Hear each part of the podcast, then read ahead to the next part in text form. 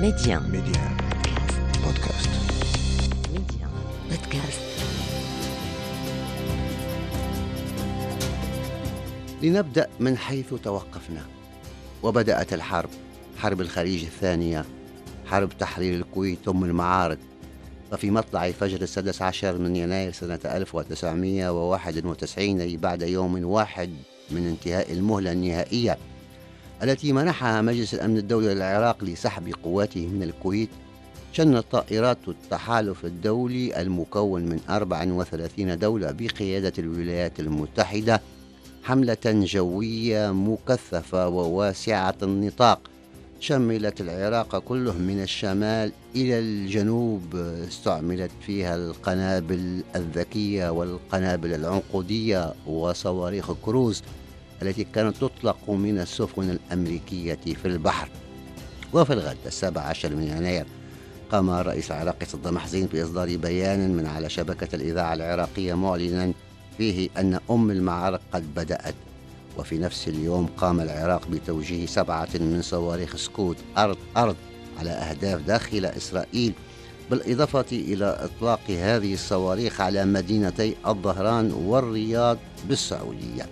وأطلق الجيش العراقي في النهاية 86 صاروخ سكوت 40 صاروخا في اتجاه إسرائيل و46 في اتجاه السعودية بمعدل 15 صاروخ أسبوعياً. وكان لهذه الصواريخ وقعها في الشارع العربي وفي المغرب وكما أشرت إلى ذلك سابقا تعبأنا في ميديا على مدار الساعة. وقد شكلت هذه الحرب بداية البث دون انقطاع على مدار اليوم.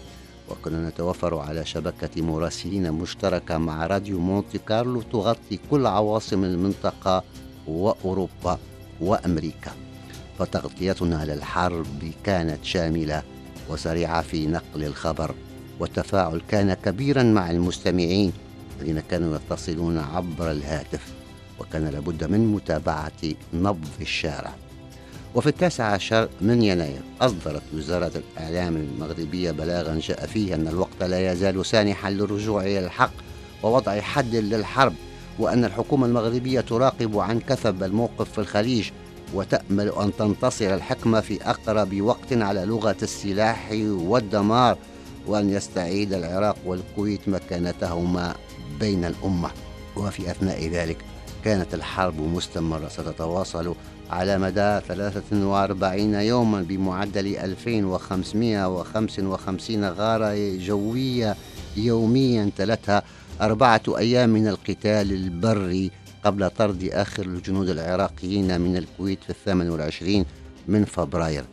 لقد شكلت هذه الحرب عاصفة الصحراء أو أم المعارك نقطة تحول عسكرية ووضعت مفهوما جديدا يقوم على الاعتماد الكلي على القوات الجوية والقصف الصاروخي والتكنولوجيا المتطورة وهو الأسلوب الذي طبع بعد ذلك في مناطق أخرى مثل البلقان.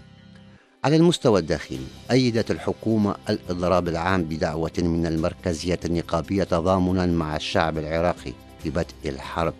وشهدت البلاد عدة مظاهرات وأوضحت أن التعبير عن هذا التأييد لتضامن المغرب مع الضحايا في صفوف الشعب العراقي ولم يكن المقصود به صدام حسين.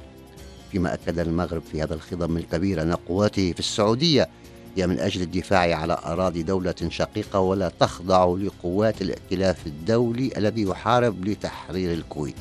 جاء ذلك في بيان صدر في الرابع عشر من فبراير تعقيبا على دعوة نائب رئيس الوزراء العراقي أثناء زيارته للمغرب إلى سحب القوات المغربية من الخليج.